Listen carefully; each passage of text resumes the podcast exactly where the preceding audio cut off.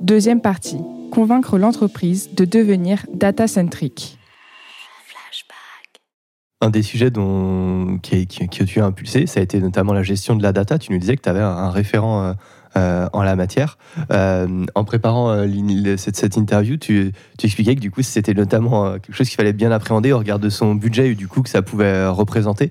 tu peux nous raconter bah, comment vous vous servez de la data dans, ta stratégie marketing et puis comment aussi il faut appréhender justement cette question du coût et de l'investissement que ça représente oui, tout à fait. Alors, chez, chez O2, la, la, la, la, chance que, que nous avons, enfin, l'opportunité incroyable que nous avons, c'est que nous avons beaucoup de data. Des entreprises qui, doivent effectivement mettre en place des dispositifs pour aller collecter euh, de la data, améliorer la connaissance client. Nous avions déjà beaucoup de data. En revanche, cette data n'était pas activable pour le marketing. Elle était euh, effectivement sous un, référentiel qui était un référentiel de type produit autour d'un contrat. Et je n'avais pas de référentiel client qui me permettait de pouvoir euh, avoir une vision unifiée du client et pouvoir activer cette donnée facilement. Donc, l'étape a été de, se projeter très rapidement sur la construction d'un projet data, donc en recrutant déjà un data manager, hein, quelqu'un qui avait donc cette expertise, cette expérience et cette facilité à pouvoir comprendre les enjeux métiers avant tout. Euh, donc c'est quelqu'un qui est très orienté métier et euh, de pouvoir construire euh, donc avec cette personne un projet plus long terme sur la, mise en place d'un RCU, référentiel client unique, hein, la mise en place d'un data, d'un data map marketing et dans la foulée de l'automatisation marketing pour pouvoir exploiter cette donnée très facilement puis avoir des, actions très très simples pour pouvoir aller prouver qu'avec cette data, j'étais en capacité aussi de générer du chiffre d'affaires supplémentaire. comment tu le prouves? Justement Alors, par exemple, euh, on, a, avait identifié, euh, quand on a analysé notre tunnel d'acquisition, euh, on avait identifié un, point de, de, perte d'opportunité. c'est ce qu'on appelle chez nous des prospects en échec, c'est-à-dire que ce sont des prospects qui nous ont contactés, mais qu'on n'a pas réussi finalement, avec lesquels on n'a pas réussi à rentrer en relation, etc. Et simplement en captant cette donnée et en, et en automatisant en fait des scénarios pour les relancer, etc eh bien, on a, on a très simplement récupéré un très grand nombre de clients et j'ai pu chiffrer le chiffre d'affaires. Donc, il y avait un ROI immédiat. Et ce qui a permis aussi de mieux euh, comprendre l'enjeu de la donnée. Mmh. Et tout cela sans recruter de personnes supplémentaires. Euh, au départ, on l'a fait manuellement pour avoir les outils. Donc, j'avais un peu de temps homme.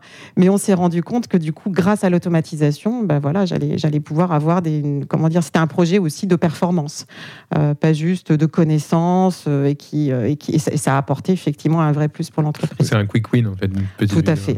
Et c'était pour pouvoir aussi euh, euh, bah, donner confiance sur, euh, sur, ce, sur ce projet qui pouvait faire peur et dire qu'on était au cœur du business. quoi. Est-ce qu'il a fallu rassurer sur cette notion de... Est-ce que pour, pour nous aujourd'hui c'est évident de devoir justement gérer cette data au mieux, etc. Et tu as l'air de dire qu'il a quand même fallu rassurer pas mal. En fait, ce qui fait peur, c'est qu'on on utilise aussi tout un tas de vocabulaire qui n'est pas forcément le vocabulaire de l'entreprise. Euh, quand vous commencez à aborder la notion de référentiel client unique, euh, de marketing automation, enfin voilà, donc on, risque d'isoler le marketing dans un projet qui finalement n'est pas un projet du marketing, c'est un vrai projet d'entreprise. Donc euh, il faut rapidement arriver avec des exemples très concrets. pour, pour apporter de la valeur ajoutée. Un autre quick win que j'ai utilisé pour, pour rassurer sur la, valeur ajoutée de la data, c'est nous avions une connaissance client, mais qui était davantage une connaissance transactionnelle et, euh, moins une connaissance d'usage et de, et de comportement client. Donc, euh, j'ai mis en place en fait un dispositif euh, d'automatisation de la collecte des avis clients et des insights clients. Donc, on a industrialisé avec donc un, accès à une nouvelle donnée et sans avoir à créer des systèmes d'information compliqués, parce que c'est à l'extérieur de l'entreprise. Et très rapidement, on a collecté euh, pas loin de, de, 15 000, plus de 20 000 avis clients, mais il y a 42% des clients chez nous qui déposent un avis donc qui, euh, qui, un verbatim, pardon. Donc on a un nombre de verbatim considérable. Et ces verbatim, en les analysant, donc c'est une data aussi hein, qui fait partie maintenant de notre, écosystème de données, mais on a pu euh, apporter euh, de vrais éclairages sur les véritables attentes de, nos clients et surtout de gérer nos priorités. Donc ça aussi, ça a été au moyen, un moyen aussi de pouvoir rassurer sur le fait que c'était pas juste un projet de collecte de données, mais que derrière, il y avait une vraie valeur ajoutée sur le plan business. Est-ce que tu as un exemple, euh, par exemple, d'une somme de verbatim qui sont remontés et qui ont fait émerger du coup un point, un changement important à opérer, euh, que ce soit au niveau des agences, au niveau de vos interventions, que vous aviez peut-être pas dans votre scope, que vous aviez peut-être pas appréhendé? Alors oui, il y a un point intéressant. Euh, dans notre métier, nous avons un sujet, euh, et on le connaissait déjà, hein, ce ne sont pas les verbatims qui, l'ont fait émerger, c'est celui de la gestion de nos plannings. Hein.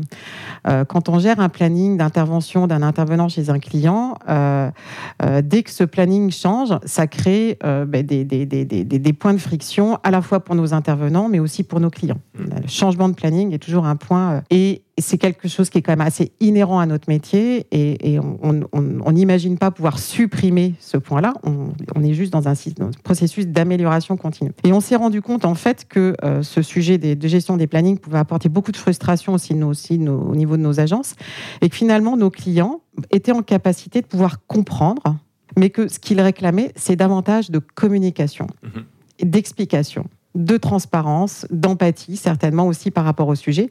Et que notre vrai sujet n'est pas de résoudre à tout prix les problèmes du planning, mais que finalement, c'est aussi de consacrer du temps à notre communication. Donc ça, on l'a fait émerger parce que c'est le client qui nous l'a dit. Donc, euh, et ça, c'était important aussi, parce que ça permet de, reprioriser et que finalement, la communication, la relation client, euh, qui n'était pas euh, priorisée au départ, maintenant est devenue une priorité dans le cadre de, nos projets de, de, développement.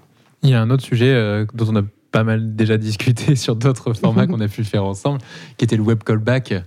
Euh, je me rappelle de ce chiffre où, en quelques mois, vous aviez augmenté de, je crois, 250-270% le nombre de demandes parce que vous aviez été mettre un web callback lors d'une refonte de site qu'on avait fait ensemble.